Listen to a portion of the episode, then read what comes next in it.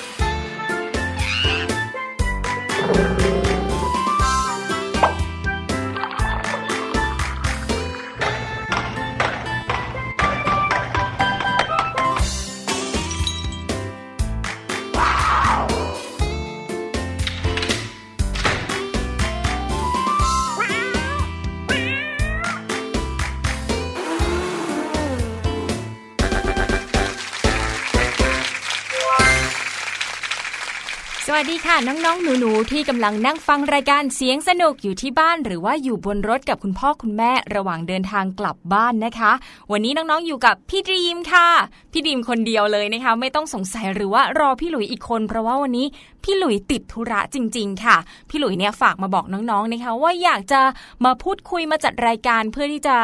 ให้ความรู้หรือว่าข้อมูลสนุกๆกับน้องๆมากๆเลยแต่ว่าวันนี้เนี่ยพี่หลุยไม่สะดวกจริงๆค่ะแต่ว่าไม่เป็นไรนะคะน้องๆเดี๋ยวพรุ่งนี้เนี่ยยังไงพี่หลุยก็จะกลับมาทำหน้าที่เหมือนเดิมแน่นอนค่ะสำหรับวันนี้นะคะเราพบกันในวันจันทร์ที่สิบมิถุนายนสองพันห้าร้อยหกสิบสองนะคะที่นี่ที่เดิมค่ะไทย พี บี เอส Digital Radio นั่นเองเราพบกันเป็นประจำจันทร์ถึงศุกร์ สิบหกนาฬิกาถึงสิบเจ็ดนาฬิกานะคะสำหรับน้องๆที่ไม่สะดวกที่จะรับฟังในช่วงเวลานี้เวลาสดๆแบบนี้นะคะสามารถฟังย้อนหลังได้ทางเว็บไซต์ Radio ของไทย พี บี เอส นะคะแล้วก็กดเข้าไปหารายการเสียงสนุกก่อนรายการไหนเลยเลือกฟังได้นะคะตอนนี้ก็มีสี่สิบกว่าตอนแล้วนะคะสามารถเลือกฟังตอนหรือว่าเลือกฟังข้อมูลที่สนใจเป็นพิเศษได้เลยค่ะสำหรับวันนี้นะคะวันจันทร์ค่ะวันเริ่มต้นการเรียนวันแรกนะคะเชื่อว่าตอนตื่นนอนตอนเช้าเนี่ยหลายๆคนอาจจะรู้สึกขี้เกียจนิดนึงแหมรู้สึกว่าการตื่นไปโรงเรียนเนี่ยมันยากลำบากเสียเหลือเกินนะคะแต่ว่ายังไงก็ตามน้องๆที่มีคุณพ่อคุณแม่ต้องออกไปทำงานก็ต้องรีบตื่นนอนอาบน้ำแล้วก็ทำธุระส่วนตัวรับประทานอาหารให้เรียบร้อยนะคะเพื่อที่จะเดินทางไปทำงานพร้อมกับคุณพ่อคุณแม่แต่สำหรับน้องๆที่ต้องเดินทางไปโรงเรียนเองไม่ว่าจะเดินไปเองหรือว่าปั่นจักรยานหรือว่าน้องๆที่อยู่ในเมืองอาจจะใช้บริการรถไฟฟ้าทั้งรถไฟฟ้าใต้ดินแล้วก็รถไฟฟ้าลอยฟ้าอย่าง บี ที เอส นะคะเด็กๆที่ต้องเดินทางคนเดียวเนี่ยก็ต้องคอยระมัดระวังนอกจากเรื่องของเวลาที่ต้องเดินทางไปให้ทันโรงเรียนเข้าคือตอนแปดโมงเช้าหรือว่าเก้าโมงเช้าสำหรับบางโรงเรียนนะคะบางคนเนี่ยก็ต้องคอยระวังเรื่องของการเดินข้ามสะพานลอยเดินข้ามถนนให้ดีคือความจริงเนี่ยการเดินข้ามถนนมีทางม้าลายให้น้องๆคอยเดินข้ามเนี่ยอาจจะดูเหมือนปลอดภัยแต่ว่าก็ต้องระวังให้มากยิ่งขึ้นนะคะเพราะว่าบางทีเนี่ยรถก็วิ่งมาเร็วๆโดยไม่ทันสังเกตว่าเอ๊ะกำลังมีเด็กน้อยคนนึงเนี่ยข้ามถนนอยู่นะเพราะฉะนั้นนะคะก่อนที่จะข้ามทางม้าลายเนี่ยควรที่จะรอผู้ใหญ่หรือว่ารอให้มีเพื่อนๆมารวมตัวกันเยอะๆค่ะส่วนสำหรับเด็กๆที่ต้องข้ามสะพานลอยนะคะก็อย่าคิดว่าจะไม่มีอันตรายอะไรเกิดขึ้นบางคนนะคะพี่ดีมแอบเห็นว่าชอบเล่นสมาร์ทโฟนไปด้วยแล้วก็เดินไปด้วยค่ะเผลอๆนะเล่นไปเดินลงสะพานลอยไปตกบันไดเจ็บตัวไปไม่ถึงโรงเรียนนะคะต้องแวะโรงพยาบาลไปรักษาแผลก่อนส่วนสำหรับน้องๆบางคนที่อยู่ต่างจังหวัดนะคะอาจจะไม่ต้องใช้บริการของขนส่งสาธารณะหรือว่าไม่ต้องข้ามสะพานลอยไม่ต้องข้ามทางม้าลายแต่ว่าใช้วิธีการปั่นจักรยานไปโรงเรียนค่ะโอ้โหน้องๆกลุ่มนี้เนี่ยรู้ตัวไหมคะว่าเป็นเด็กที่น่าอิจฉาที่สุดในโลกเลยเพราะว่าสำหรับพี่ดีมนะคะจะได้ปั่นจักรยานก็เฉพาะวันหยุดเสาร์อาทิตย์หรือว่าตอนปิดเทอมเท่านั้นนะคะเพราะฉะนั้นเนี่ยน้องๆที่ได้ปั่นจักรยานไปโรงเรียนทุกวันเนี่ยโอ้โห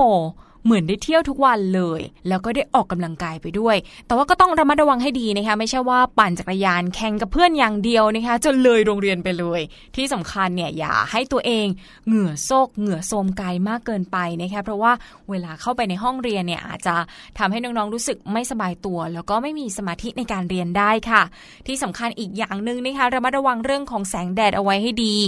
ตอนนี้ในหลายพื้นที่ของประเทศเนี่ยยังคงมีแสงแดดจัดๆอยู่ในตอนเช้านะคะแต่ว่าบางพื้นที่มีฝนตกด้วยเพราะฉะนั้นช่วงที่เดินทางไปโรงเรียนเนี่ยน้องๆหลายคนที่ไม่ได้ขึ้นรถไปกับคุณพ่อคุณแม่ควรที่จะพกร่มหรือว่าชุดกันฝนไว้ด้วยนะคะจะได้ไปโรงเรียนแบบตัวไม่เปียกโชกแล้วก็ไม่เป็นหวัดด้วยค่ะพูดกันซะยืดยาวเลยนะคะในเรื่องของการเดินทางไปโรงเรียนของน้องๆแต่ละคนแต่ว่าเสียงที่พี่ดีมจะให้น้องๆฟัง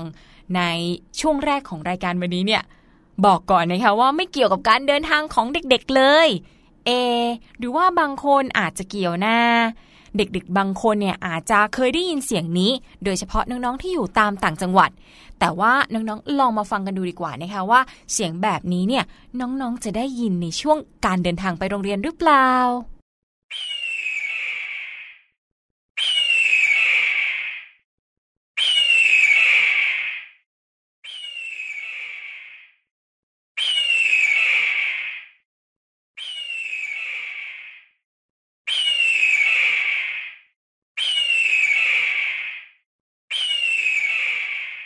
เด็กๆทายถูกกันหรือเปล่าเอ่ยว่าเสียงที่ได้ยินเมื่อสักครู่นี้คือเสียงของอะไรใช่แล้วละค่ะมันเป็นเสียงของนกชนิดหนึ่งนั่นเองนะคะแต่ว่าไม่ใช่เสียงจิบจิบของนกตัวเล็กๆน่ารักน่ารักนะคะนี่คือเสียงของเหยี่ยวนั่นเองค่ะเหยี่ยวเนี่ยบางคนก็เรียกเหยี่ยวธรรมดานะคะแต่บางคนเนี่ยเรียกว่าอีเหยี่ยวค่ะคำนี้ไม่ใช่คำที่หยาบคายหรือว่าไม่สุภาพนะคะเป็นคำเฉพาะอีเหยี่ยวค่ะแหมแต่ว่าบางคนเนี่ยก็พยายามที่จะสุภาพกับเหยี่ยวด้วยการเรียกว่าคุณเหยี่ยวอันนี้ไม่ถูกต้องนะคะเราสามารถเรียกได้ว่าเหยี่ยวหรือว่าอีเหยี่ยวเท่านั้นค่ะเหยี่ยวเนี่ยก็เป็นนกที่อยู่ในกลุ่มฟาลโก้จัดอยู่ในกลุ่มนกล่าเหยื่อค่ะเหยี่ยวก็มีลักษณะคล้ายกับอินทรีนะคะเด็กๆบางคนเนี่ยอาจจะยังแยกไม่ค่อยออกด้วยซ้ำว่าเหยี่ยวกับอินทรีเนี่ยแตกต่างกันยังไงแต่ไม่เป็นไรค่ะมาลองฟังเรื่องราวของเหยี่ยวกันก่อนเหยี่ยวกับอินทรีนะคะก็มีหน้าตาคล้ายกันแล้วก็เป็นนกล่าเหยื่อเช่นเดียวกันด้วยค่ะแต่ว่าเหยี่ยวเนี่ยจะมีขนาดเล็กกว่าอินทรีคือจะมีจะงอยปากที่งองุ้มมีกรงเล็บที่แหลมคมและแข็งแรงบินได้อย่างรวดเร็วด้วยกางปีกได้กว้างและยาวสามารถบินหรือเหินได้สูงและมีสายตาที่ดีมากๆค่ะอาหารโดยทั่วไปของเหยี่ยวนะคะก็คือสัตว์ขนาดเล็กกว่าต่างๆอย่างเช่นสัตว์ฟันแทะสัตว์เลี้ยงลูกด้วยนมต่างๆสัตว์เลื้อยคลานนี่เหยี่ยวก็กินนะคะสัตว์น้ำอย่างเช่นปลาหรือกุ้งก็กินค่ะหรือแม้แต่สัตว์ที่มีขนาดใหญ่กว่าตัวเองเช่นกวางเป็นต้นค่ะเหยี่ยวที่พบในประเทศไทยนะคะมีหลายชนิดด้วยกันอย่างเช่นเหยี่ยวแดงนกออกเหยี่ยวรุ้งสามชนิดนะคะเหยี่ยวแดงนกออกและเหยี่ยวรุ้งนอกจากนี้ก็ยังมีอีกชนิดหนึ่งด้วยก็คือเหยี่ยวออสเปรย์ค่ะออสเปรย์นะคะก็ถือว่าเป็นนกที่มีวิวัฒนาการเป็นของตัวเองมีวงและสกุลของตัวเองต่างหากด้วยจากความที่เป็นนกล่าเหยื่อและมีขนาดลำตัวที่ไม่ใหญ่นักนะคะน้องๆรู้ไหมคะว่าเหยี่ยวเนี่ยก็เลยถูกมนุษย์ใช้เลี้ยงเป็นสัตว์เลี้ยงมาแล้วนานกว่า สองพัน ปีโอ้โหไม่น่าเชื่อเลยนะคะว่าคนโบราณเนี่ยเขาเลี้ยงนกเหยี่ยวกันด้วยแต่ว่าเขาไม่ได้เลี้ยงเพื่อดูเล่นเฉยๆนะคะบางคนเนี่ยเขาเลี้ยงเอาไว้เพื่อใช้ประโยชน์ได้หลายอย่างเลยอย่างเช่นการล่าสัตว์ค่ะแต่ว่าบางคนเนี่ยก็เลี้ยงเอาไว้เพื่อความเพลิดเพลินหรือว่าใช้ในการไล่นกชนิดอื่นๆในสนามบินหรือว่าชุมชนเมืองบางแห่งได้ด้วยนะคะก็แม้อย่างที่บอกไปเมื่อตะกี้นี้แหละค่ะว่าเหยี่ยวเนี่ยกินนกหลายชนิดเลยนะคะเพราะฉะนั้นเวลาที่สนามบินหรือว่าตามชุมชนต่างๆเนี่ยมีนกจำนวนมากแล้วนกเหล่านี้คอยไปแย่งกัดกินอาหารหรือว่าพืชที่คนปลูกเอาไว้เขาก็เลยใช้เหยี่ยวเนี่ยเอาไว้ไล่เจ้านกพวกนั้นอีกทีนั่นเองในความเชื่อของชาวเลซึ่งเป็นชนชาติปฐมภูมิทางภาคใต้ของไทยตั้งแต่ยุคก่อนประวัติศาสตร์โน้นเลยค่ะเชื่อว่าเหยี่ยวเป็นวิญญาณบรรพบุรุษที่ช่วยนำทางไปสู่ปลาแล้วก็เป็นสัตว์ที่ช่วยในการจับปลาค่ะมีการพบหลักฐานภาพวาดบนผนังถ้ำผีหัวโตที่อำเภออ่าวลึกจังหวัดกระบี่ด้วยนะคะนอกจากนี้เนี่ยเขายังเชื่อกันด้วยว่าเหยี่ยวจะเป็นเครื่องนำทางวิญญาณของผู้เสียชีวิตไปสู่โลกหลังความตายโดยมีเรือเป็นพาหนะค่ะอันนี้ก็เป็นเรื่องราวความเชื่อของชาวเลนะคะ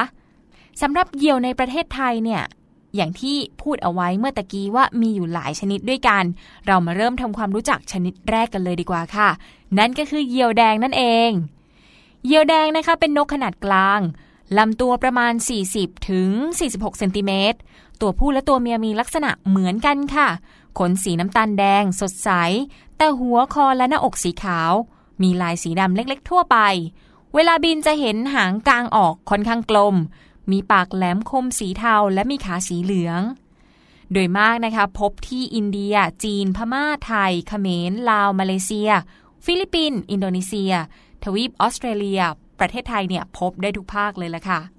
อาหารของเหยี่ยวแดงนะคะก็มีทั้งกบเขียดงูนกแมลงหนูลูกเป็ดลูกไก่รวมไปถึงสัตว์เลื้อยคลานเล็กๆเหยี่ยวแดงชอบอยู่ตามที่ราบทุ่งนาตามริมแม่น้ำชายทะเลและตามป่าโปร่งนอกจากนี้นะคะก็ยังชอบอยู่ใกล้หมู่บ้านอยู่ใกล้แม่น้ำใหญ่ๆชอบบินอยู่ตัวเดียวหรือว่าเป็นคู่หรือว่าเป็นกลุ่มเล็กๆก็ได้ค่ะเมื่อพบอาหารนะคะเหยี่ยวแดงจะบินเป็นวงกลมพร้อมกับบินดิ่งควงลงมาเลยจากนั้นก็โฉบอาหารขึ้นไปกินบนต้นไม้สูงๆที่อยู่ใกล้ๆค่ะสำหรับสถานภาพปัจจุบันของเหยี่ยวแดงนะคะตอนนี้เนี่ยก็พบว่าแต่งงานแล้วเอ้ยไม่ใช่สถานภาพแบบนี้นะคะไม่ได้หมายถึงโสดหรือว่าแต่งงานค่ะแต่ว่าปัจจุบันนะคะสถานภาพของเหยี่ยวแดงเนี่ยถือว่าเป็นสิ่งมีชีวิตที่มีความเสี่ยงต่ำต่อการสูญพันธุ์ นั่นก็คืออาจจะสูญพันธุ์ได้ค่อนข้างยากค่ะโดยเหยี่ยวแดงนะคะจะผสมพันธุ์ในช่วงฤดูหนาวต่อฤดูร้อนทำรังตามกิ่งไม้ใกล้แหล่งน้ำวางไข่ครั้งละ สองถึงสี่ ฟองไข่สีขาวไม่มีลวดลายใดๆค่ะทั้งสองเพศจะช่วยกันฟักไข่นาน ยี่สิบเก้าถึงสามสิบเอ็ด วันหรือว่าประมาณหนึ่งเดือนสถานที่ที่น้องๆสามารถชมเหยี่ยวแดงได้นะคะก็อย่างเช่นที่สวนสัตว์เปิดเขาเขียวสวนสัตว์เชียงใหม่สวนสัตว์นครราชสีมาและสวนสัตว์สงขลาค่ะทีนี้มาทำความรู้จักกับนกอีกชนิดหนึ่งที่หน้าตาคล้ายๆกันนั่นก็คืออินทรีค่ะอินทรีเป็นนกจำพวกนกล่าเหยื่อขนาดใหญ่วงและอันดับเดียวกับเหยี่ยวนะคะมีโครงสร้างทางกายภาพที่แข็งแรงประกอบด้วยโครงกระดูกกล้ามเนื้อส่วนต่างๆขนและกรงเล็บเป็นหลักค่ะก็จัดอยู่ในประเภทนกที่ล่าเหยื่อเป็นอาหารมีขนาดปีกและหางที่กว้างลักษณะปลายปีกแหลมหรือปีกแตกจะงอยปากงองุ้มเป็นตะขออินทรีเนี่ยถือว่าเป็นนกที่มีลักษณะสวยงามแข็งแรงสายตาคมบินเร็วโจมตีแม่นยำมองเห็นเป้าหมายได้จากระยะไกลมีเพดานบินด้วยนะคะตั้งแต่พื้นราบจนถึงความสูง สองพันหนึ่งร้อย เมตรจัดว่าเป็นสัตว์ที่มีสายตาดีที่สุดในโลกค่ะอีกทั้งยังถือว่าเป็นนกหรือว่าสัตว์ปีกที่มีอายุยืนยาวที่สุดในโลกอีกด้วยบางตัวนะคะมีอายุมากถึงเจ็ดสิบปีโอ้โหเจ็ดสิบปีก็น่าจะเท่ากับคุณตาคุณยายของเด็กๆบางคนเลยนะคะส่วนใหญ่เนี่ยอินทรีจะมีสีเข้มและสร้างรังบนหน้าผาที่สูงชันค่ะอินทรีก็ถือว่าเป็นนกที่มีขนาดใหญ่และแข็งแรงเป็นนกที่กินเนื้อเป็นอาหารได้แก่ปลางูสัตว์เลี้ยงลูกด้วยนมขนาดเล็กอย่างเช่นหนูแล้วก็เป็นนกนักล่าซึ่งล่านกด้วยกันเองด้วยนะคะรวมไปถึงล่าไข่นกที่มีขนาดเล็กกว่าเป็นอาหารอินทรีเนี่ยพบอาศัยกระจัดกระจายอยู่ตามพื้นที่เขตต่างๆทั่วทุกแห่งในโลกเลยล่ะค่ะยกเว้นพื้นที่ในทวีปแอนตาร์กติกที่มีอากาศหนาวเย็น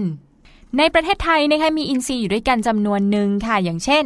นกออกอินทรีหัวนวลอินทรีดำและอินทรีปีกลายค่ะเนื่องจากอินทรีเนี่ยเป็นนกขนาดใหญ่หน้าตาหน้าเกรงขามและบินได้สูงและกว้างไกลนะคะทำให้มีความสง่างามในเชิงของการเป็นสัญลักษณ์เนี่ยอินทรีถูกมนุษย์นำมาใช้เชิงสัญลักษณ์เป็นระยะเวลายาวนานค่ะแล้วก็ถูกใช้ในหลายวัฒนธรรมของทั่วทุกมุมโลกเลยนะคะอย่างเช่นเป็นสัตว์ป่าในป่าหิมพานต์ชนิดหนึ่งของไทยด้วยหรือว่าที่สหรัฐอเมริกาค่ะถ้าเด็กๆสังเกตที่ธงชาตินะคะจะเห็นว่ามีการใช้อินทรีหัวขาวเป็นสัญลักษณ์ของประเทศด้วยค่ะโอ้โหเรื่องราวของเหยี่ยวกับอินทรีเนี่ยถือว่าเป็นนกอีกสองชนิดที่น่าสนใจมากๆเลยนะคะถึงแม้ว่าจะยังไม่สูญพันธุ์ง่ายๆไปจากประเทศไทยแล้วก็ทั่วทุกมุมโลกก็ตามแต่ว่าก็ถือว่าเป็นสัตว์ที่น้องๆอาจจะไม่ได้พบเจอได้ง่ายๆในชีวิตจริงนะคะเพราะฉะนั้นน้องๆคนไหนที่มีโอกาสได้เห็นหรือว่าได้เดินทางไปดูเหยี่ยวกับอินทรีตามสวนสัตว์ต่างๆเนี่ยก็อย่าลืมมาบอกเล่าให้เพื่อนๆฟังนะคะว่านกสองชนิดนี้เนี่ยมีหน้าตาที่แตกต่างกันยังไงค่ะจากเรื่องราวของนกสองชนิดนี้นะคะพี่ดีมจะขออนุญาตพักเบรกสักแป๊บหนึ่งนะคะแล้วเดี๋ยวเรากลับมาเจอกันใหม่ในช่วง Learning Song ค่ะ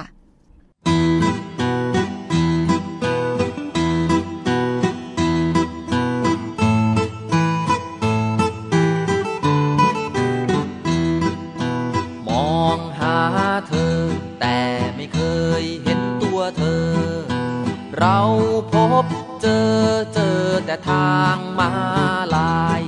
เด็กๆมองซ้ายมองขวาเด็กๆมองขวามองซ้ายข้ามทางมาลายให้ปลอดภัยทุกคนมองหาเธอแต่ไม่เคยเห็นตัวเธอเราพบเจอเจอแต่ทางมาลายเด็กๆมองซ้ายมองขวาเด็กๆมองขวามองซ้ายข้ามทางม้าลายให้ปลอดภัยทุกคนขอบคุณรถยนต์ให้ข้ามถนนตรงทางม้าลาย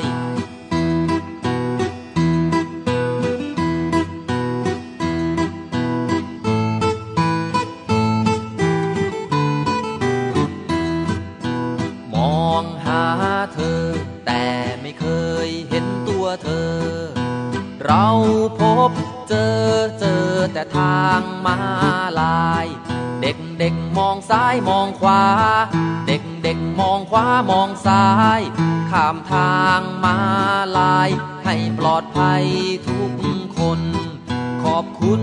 รถยนต์ให้ข้ามถนนตรงทางม้าลายขอบคุณรถยนต์ให้ข้ามถนนตรงทางม้าลาย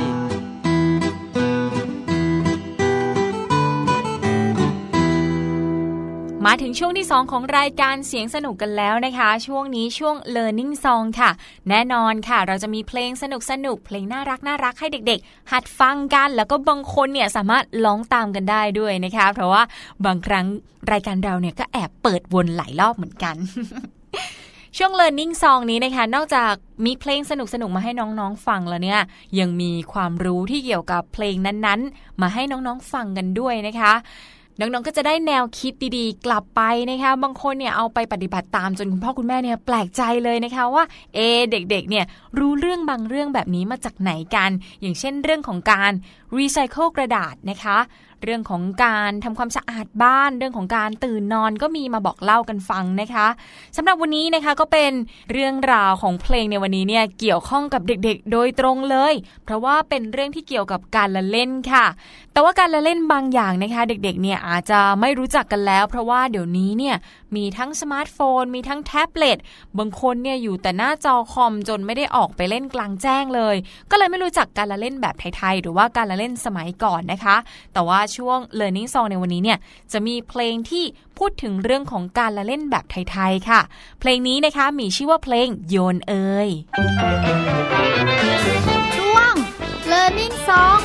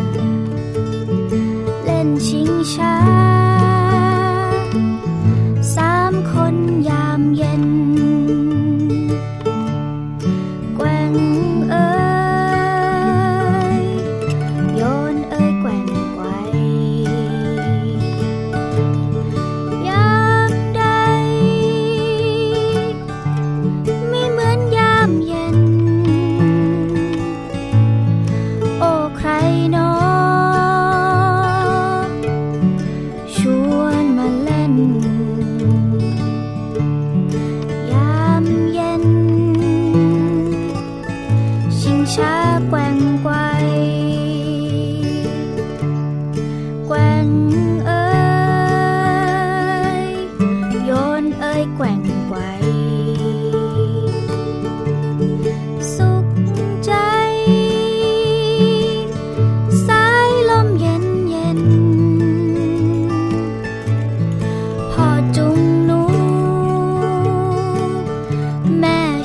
วนมาเล่น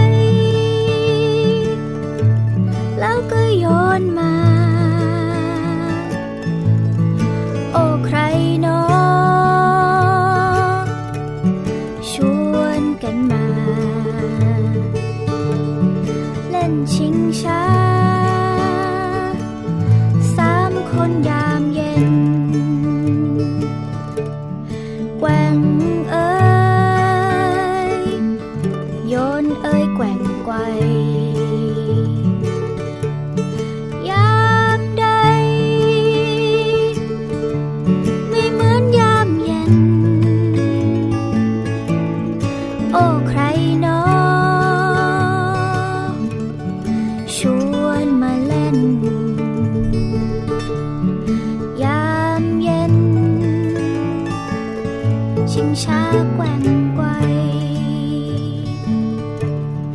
แกว่งเอ้ย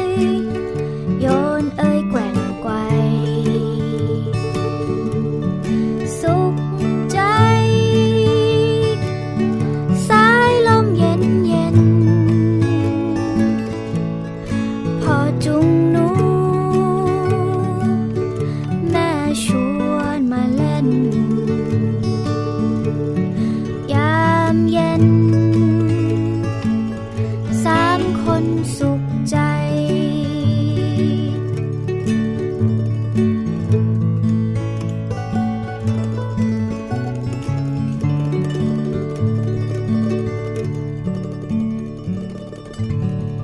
สำหรับเพลงโยนเอยที่เพิ่งจบไปเมื่อสักครู่นี้นะคะก็พูดถึงการละเล่นที่แม้อาจจะไม่ใช่การละเล่นของเด็กไทยอย่างเดียวแต่ว่าเป็นการละเล่นของเด็กทั่วโลกเลยนั่นก็คือการเล่นไกวชิงช้ากันนั่นเองนะคะการไกวชิงช้าเนี่ยก็น่าจะเป็นการละเล่นพื้นฐานเลยที่เด็กๆเนี่ยได้มีโอกาสเล่นกับพี่ๆน้องๆหรือว่าคุณพ่อคุณแม่นะคะการเล่นก็ไม่ยากค่ะนั่งบนชิงช้าแล้วก็ผัดกันไกวนะคะแต่ว่าเด็กๆอย่าไกวกันแรงนะเพราะว่าถ้าเกิดตกลงจากชิงช้าเนี่ยก็อาจจะเจ็บตัวได้นะคะ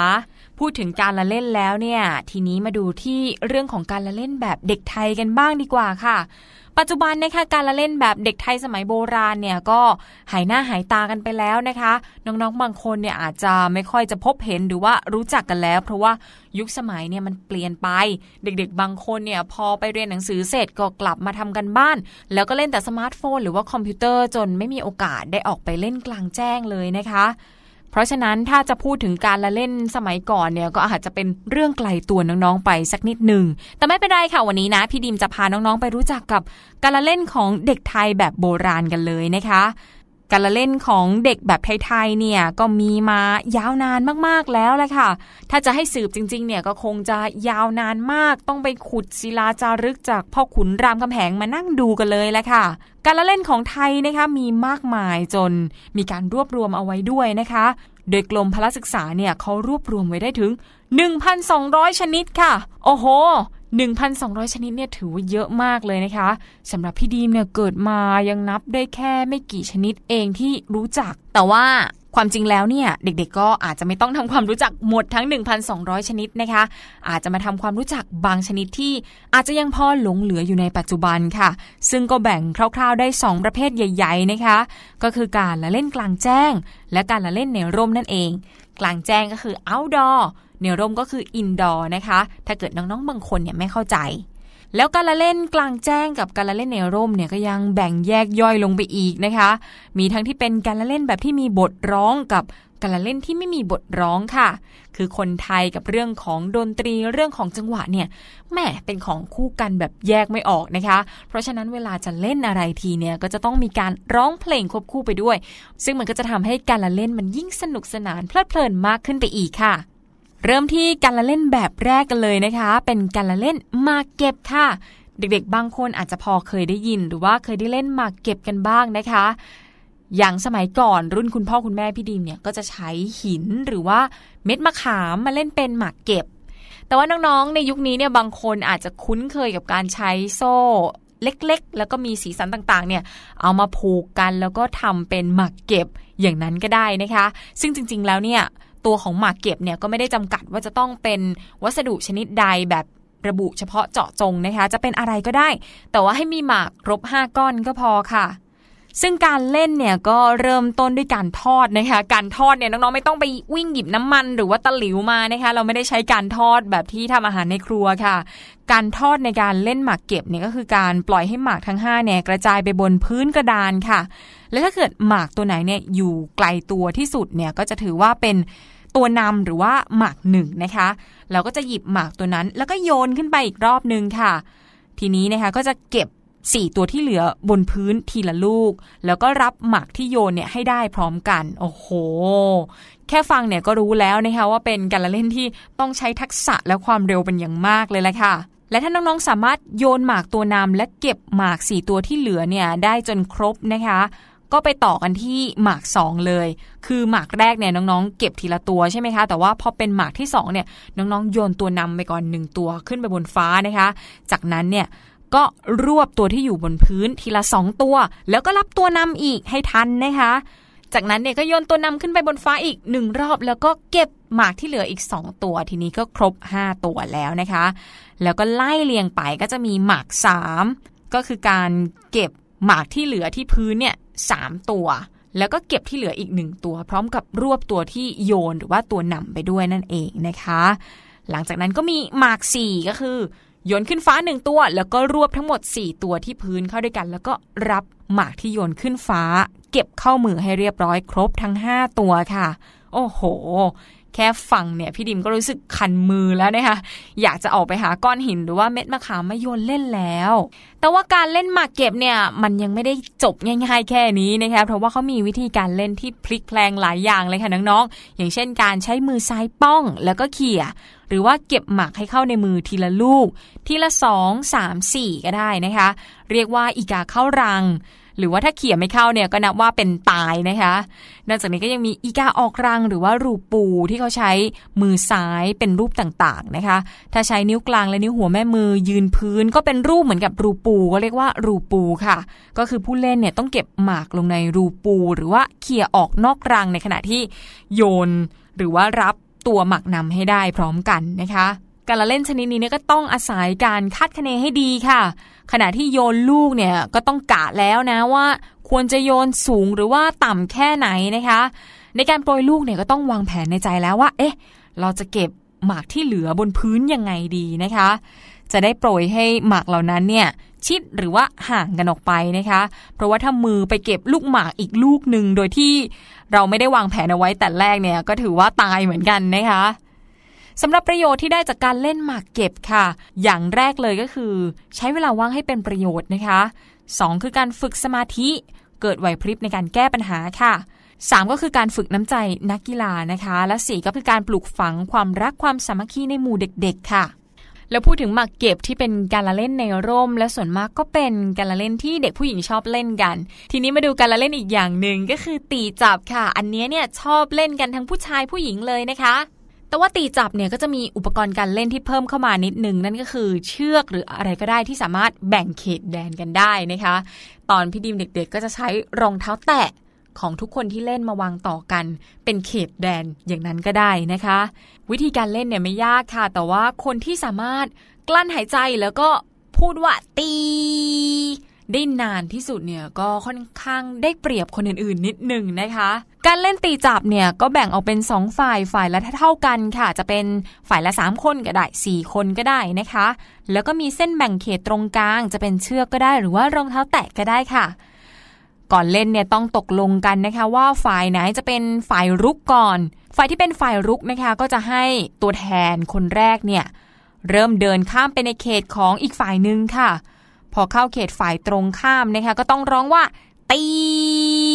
ไปเรื่อยๆไม่ให้ขาดเสียงนะคะจะเว้นแบบติติติติติติอย่างนี้ไม่ได้ต้องตียาวๆเลย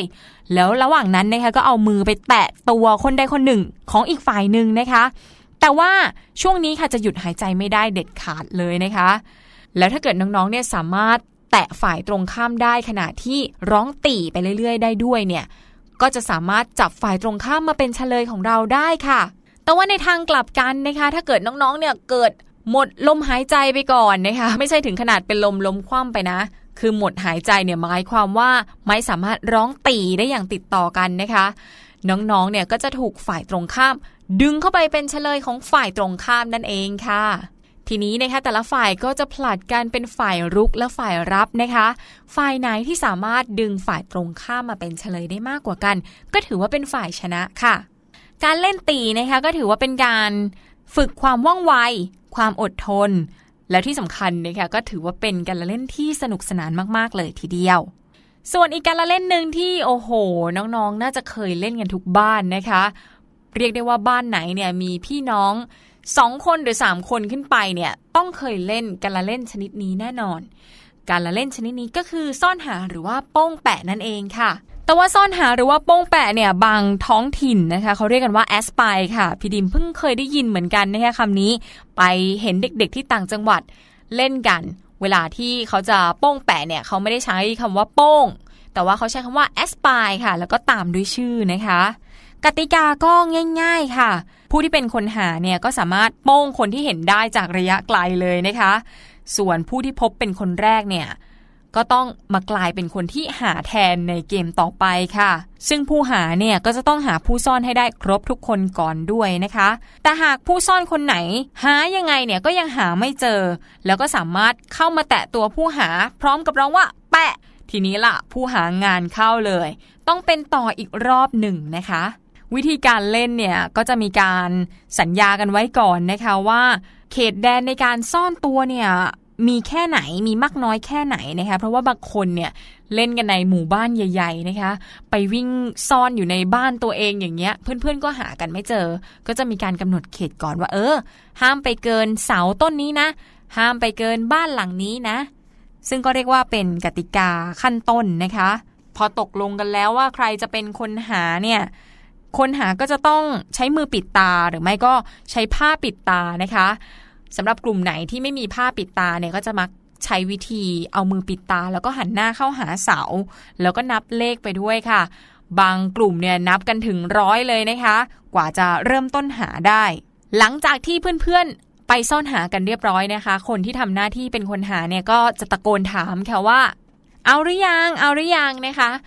หลังจากนั้นเนี่ยเพื่อนๆที่ซ่อนเนี่ยก็อาจจะตะโกนกลับมาก็ได้นะคะว่าเอาเลยพร้อมแล้วนะคะเพื่อนที่เป็นคนหาก็จะใช้จังหวะนี้แหละค่ะเงี่ยหูฟังว่าเอ๊ะคนที่ซ่อนตัวเนี่ยเขาไปหลบอยู่ตรงไหนบ้างนะคะซึ่งพี่ดีมเนี่ยเวลาที่เป็นคนซ่อนตัวเนี่ยจะไม่ค่อยตะโกนกลับหรอกค่ะเพราะว่ากลัวว่าคนที่หาเนี่ยจะรู้ว่าพี่ดีมแอบซ่อนอยู่ตรงไหนนะคะแต่ว่าอันนี้เนี่ยค่อนข้างขี้โกงนิดนึงน้องๆควรที่จะบอกด้วยนะคะว่าเอาแล้วหรือว่าพร้อมแล้วนะคะเพื่อให้เพื่อนเนี่ยสามารถคาดคะเนแล้วก็หาน้องๆได้เจอค่ะประโยชน์ของการเล่นโป้งแปะหรือว่าซ่อนหานะคะแน่นอนฝึกให้น้องๆเนี่ยเป็นคนช่างสังเกตหูไวตาไวสามารถจับทิศทางของเสียงที่ได้ยินได้อย่างแม่นยำค่ะนอกจากนี้ก็มีความรอบคอบระมัดระวังตัวมีกลยุทธ์ในการซ่อนตัวด้วยนะที่สำคัญยังรู้จักการประเมินสภาพแวดล้อมและคาดเดาสถานที่ซ่อนตัวของผู้ซ่อนได้ด้วยแล้วก็เป็นการฝึกบังคับการเคลื่อนไหวให้เบาที่สุดเพื่อไม่ให้ผู้หาได้ยินหรือว่าหาพบค่ะสุดท้ายนะคะช่วยพัฒนาจิตใจให้เด็กๆเนี่ยแจ่มใสเบิกบานค่ะการเล่นอีกชนิดหนึ่งที่สนุกไม่แพ้กันเลยนะคะนั่นก็คือหมอนซ่อนผ้าค่ะอุปกรณ์ก็มีไม่เยอะส่วนมากเนี่ยก็จะใช้ผ้านะคะก็แหมชื่อบอกอยู่แล้วว่าหมอนซ่อนผ้าอุปกรณ์ก็มีแต่ผ้าเนี่ยแหละค่ะเริ่มแรกนะคะก็จะมีการจับไม้สั้นไม้ยาวกันก่อนคนที่จับได้ไม้ที่สั้นที่สุดเนี่ยก็จะเป็นคนที่ถือผ้านะคะแล้วก็ต้องออกไปยืนข้างนอกห้องส่วนเพื่อนๆที่เหลือเนี่ยก็จะนั่งกันเป็นวงกลมค่ะหันหน้าเข้าหากันนั่งห่างกันประมาณหนึ่งศอกนะคะแล้วก็อาจจะเอามือพาดกันไว้ที่ตักร้องเพลงหรือว่าคุยกันเพื่อความสนุกสนานร่าเริงก็ได้ค่ะจากนั้นนะคะผู้ที่ถือผ้าเนี่ยก็จะต้องแอบเดินเข้ามาค่ะไม่ให้คนที่นั่งอยู่เนี่ยเห็นได้ถนัดถนัดแล้วก็เดินรอบๆวงกลมนะคะต้องแอบทำท่าหรือว่าทำหน้าทำตาให้เนียนด้วยนะคะจะเดินก็ได้จะวิ่งก็ได้ทำเป็นวางผ้าแต่ก็ไม่วางค่ะเพื่อหลอกล่อให้คนที่นั่งเนี่ยเผลอตัวแต่ว่าถ้าสบโอกาสแล้วนะคะอาจจะแอบหย่อนผ้าลงใกล้หลังกับคนใดคนหนึ่งที่เราหมายตาเอาไว้ค่ะพอวางผ้าเสร็จแล้วนะคะก็ควรที่จะเดินหรือว่าวิ่งให้เร็วเลยนะคะเพื่อกลับไปถึงที่เดิมโดยไม่ให้ผู้ที่เราไปวางผ้าไว้ข้างหลังเนี่ยรู้ตัวค่ะแต่ว่าถ้าเกิดผู้ที่เราวางผ้าข้างหลังเนี่ยรู้ตัวซะก่อนเขาก็จะรีบฉวยผ้าผืนนั้นนั่นแหละค่ะวิ่งมาไล่ตีคนที่เป็นคนวางผ้านั่นเองแต่ว่าถ้าเกิดวิ่งไล่ตีรอบวงกลมไม่ทันนะคะคนที่ถือผ้าเนี่ยก็จะกลายเป็นหมอนซ่อนผ้าคนต่อไปค่ะต้องทำหลอกล่อนะคะเพื่อที่จะวางผ้าใส่คนที่เผลออีกครั้งหนึ่งแล้วก็หาคนที่จะต้องมาเป็นหมอนซ่อนผ้าแทนตัวเองอีกครั้งค่ะข้อระวังในการเล่นหมอนซ่อนผ้านะคะก็คือคนที่นั่งทุกคนเนี่ยจะหันไปข้างหลังไม่ได้นะคะแต่ว่าถ้าสงสัยว่าเอคนที่เป็นมอนเนี่ยเขาจะเอาผ้ามาวางอยู่ข้างหลังเราหรือเปล่าก็ให้ใช้แค่มือเนี่ยคลำดูข้างหลังเท่านั้นค่ะส่วนคนที่เป็นมอนถือผ้าหรือว่ามอนซ่อนผ้านะคะก็ต้องวางผ้าลงข้างหลังให้ใกล้ตัวกับคนที่นั่งวางได้ไม่เกินหนึ่งศอกนะคะเพราะว่าถ้าไกลไปเนี่ยเพื่อนที่นั่งก็จะไม่รู้ว่าเอ๊ะเขาวางผ้าไว้ที่ข้างหลังเราหรือเปล่านะคะระหว่างที่เล่นเนี่ยก็จะมีการร้องเพลงอย่างสนุกสนานประกอบการเล่นด้วยค่ะซึ่งเพลงนั้นเนี่ยก็ร้องว่ามอนซ่อนผ้าตุ๊กตาอยู่ข้างหลัง ใครเผลอคอยระวังใครเผลอคอยระวังตุ๊กตาอยู่ข้างหลังระวังจะถูกตีก็ถือว่าเป็นอีกบทเพลงที่ตื่นเต้นมากๆเลยนะคะเวลาเล่นเด็กๆเนี่ยต้องระวังเวลาวิ่งด้วยนะคะระวังจะหกล้มเวลาเล่นกันเนี่ยก็อย่ามัดผ้าให้เป็นปมใหญ่เกินไปเพราะว่าถ้าเกิดตีกันเนี่ยก็จะทำให้เจ็บตัวได้ค่ะสำหรับประโยชน์ของการเล่นหมอนซ่อนผ้านะคะแน่นอนเป็นการหัดให้น้องๆเนี่ยเป็นคนว่องไวแล้วก็มีไหวพริบรู้จักสังเกตเหตุการณ์ต่างๆรอบตัวค่ะเป็นยังไงกันบ้างคะวันนี้พี่ดิมคนเดียวเนี่ยแนะนำให้น้องๆรู้จักทั้งหมากเก็บซ่อนหาตีจับหมอนซ่อนผ้าโอ้โหน้องๆจำแล้วก็กลับเอาไปเล่นกับเพื่อนๆได้เลยนะคะนี่ไม่ต้องรอพี่หลุยแล้วนะนี่วันนี้พี่ดิมเหมาหมดเลยเล่าให้น้องๆฟังหมดเลย พรุ่งนี้นะพี่ดิมจะได้ไปอวดพี่หลุยว่าพี่ดิมเนี่ยได้เล่าให้น้องๆฟังถึงวิธีการเล่นของการละเล่นอะไรบ้างนะคะเอาล่ะเดี๋ยวเราจะพักกันสักครู่ค่ะแล้วช่วงหน้ากลับมาพบกันในช่วงเสียงแสนสนุกค่ะสบัดจินตนาการสนุกกับเสียงเสริมสร้างความรู้ในรายการเสียงสนุก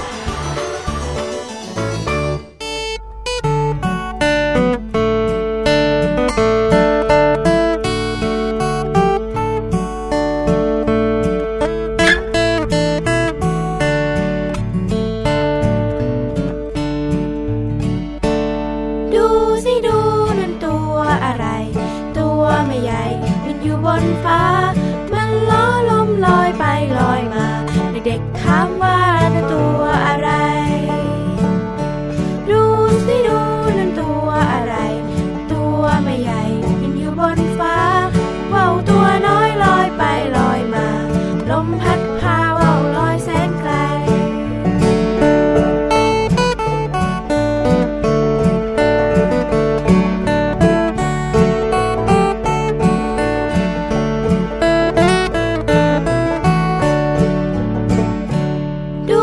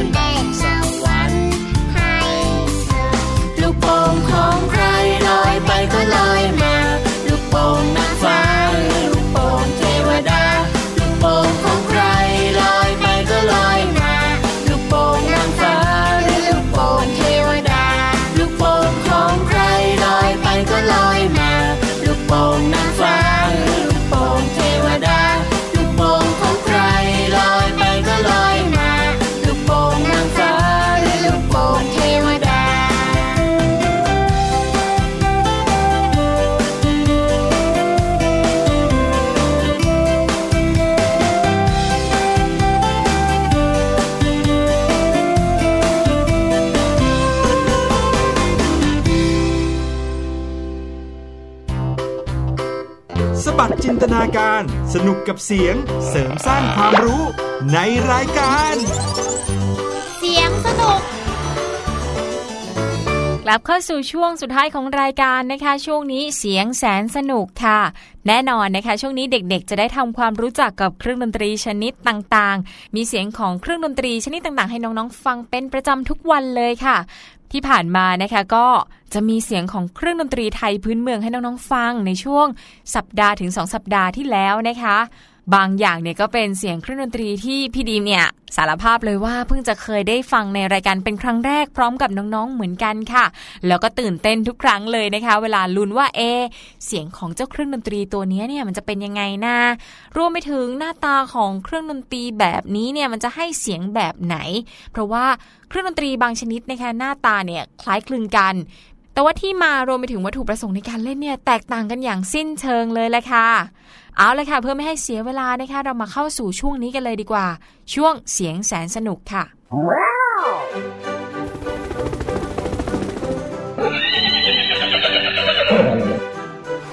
ช่วงเสียงแสนสนุก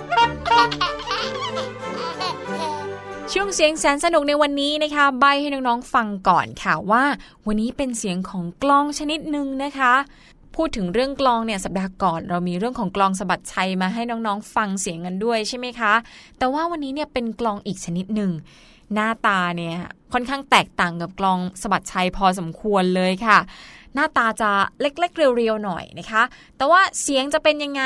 และน้องๆจะเดาถูกไหมว่าเครื่องดนตรีชนิดนี้เนี่ยคือกลองอะไรไปลองฟังเสียงกันเลยค่ะ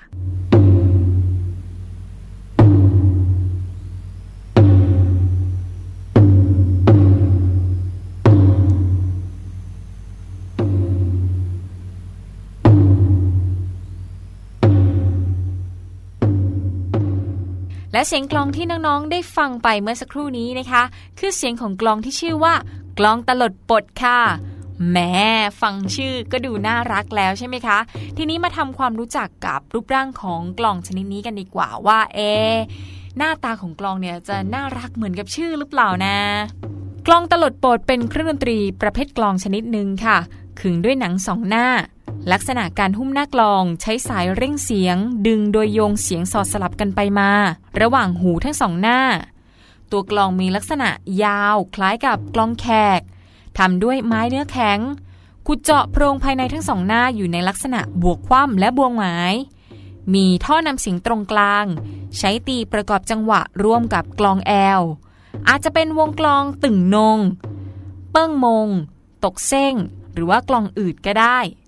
วงกลองเหล่านี้นะคะมักจะบรรเลงเป็นมหรสพในงานบุญหรือว่าบรรเลงประกอบการฟ้อนเล็บฟ้อนเทียนและในขบวนแห่โดยทั่วไปค่ะถ้าสังเกตจากเสียงที่ได้ยินไปเมื่อสักครู่นี้นะคะก็จะเห็นว่าเสียงกลองเนี่ยจะค่อยๆตีบรรเลงไปช้าๆค่ะก็อาจจะเหมาะกับการฟ้อนเล็บที่อาจจะไม่ใช้จังหวะเร็วมากนักนะคะและนี่ก็คือเรื่องราวของกลองตลดปดนะคะเพราะฉะนั้นนะคะน้องๆคนไหนเนี่ยที่ได้มีโอกาสไปชมการฟ้อนเล็บฟ้อนเทียนหรือว่าอยู่ในขบวนแห่ต่างๆทีนี้ลองสังเกตดูให้ดีนะคะว่ากลองตลดปดเนี่ยแอบซ่อนอยู่ตรงไหนของวงนะคะ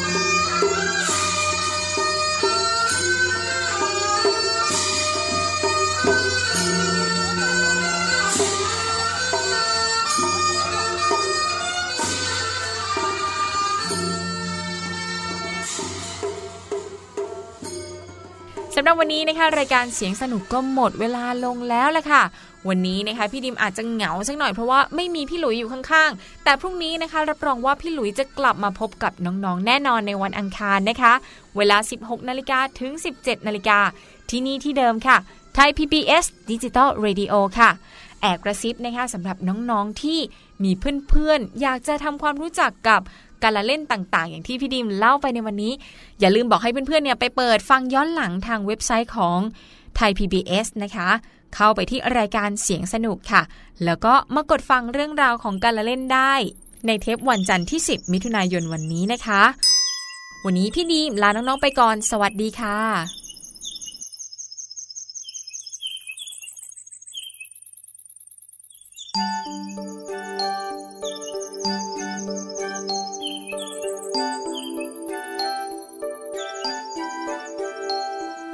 เมืองสวยอากาศดีพวกเรามีป่างดงามดูท้องฟ้าสีสีครามดูสายน้ำแสนสดชื่นใจเมืองเราสะอาดเหมือนภาพวาดไว้เพราะเราสนใจรักษาเมืองเราทำเมืองให้สวยช่วยป่าให้งาม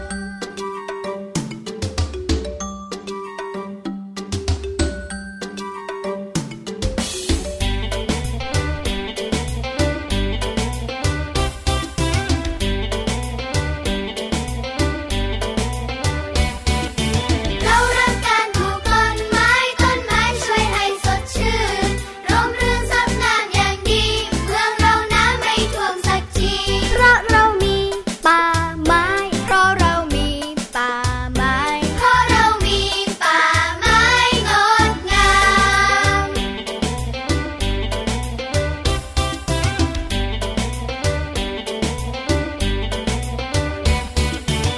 งสวยอากาศดีพวกเรามีป่างดงามดูท้องฟ้าสีสีครามดูสายน้ำแสนสดชื่นใจ เมืองเราสะอาดเหมือนภาพวาดไว้เพราะเราสนใจรักษาเมืองเรา ทำเมืองให้สวย ช่วยป่าให้งาม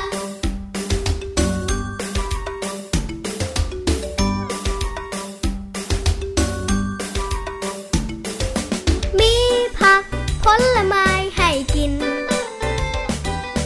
มีนมให้ดื่มร่างกายแข็งแรง เราเลือกซื้อของใช้ไม่แพง แสดงน้ำใจผูกพัน เราช่วยกันลดขยะ เราช่วยกันลดขยะ แยกแก้วกระดาษโลหะออกจากกัน ออกจากกัน ส่งไปรีไซเคิลทุกวัน ส่งไปรีไซเคิลทุกวัน เมืองเราสุขสันต์สวยงาม ประหยัดน้ำไฟ ประหยัดพลังงานไว้ก่อน ทรัพยากรไม่ถูกคุกคาม ต้นไม้สวยสด ต้องรดน้ำ ติดตามดูแลสัตว์น้อยใหญ่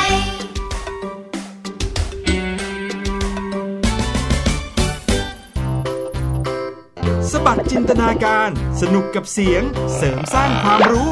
ในรายการ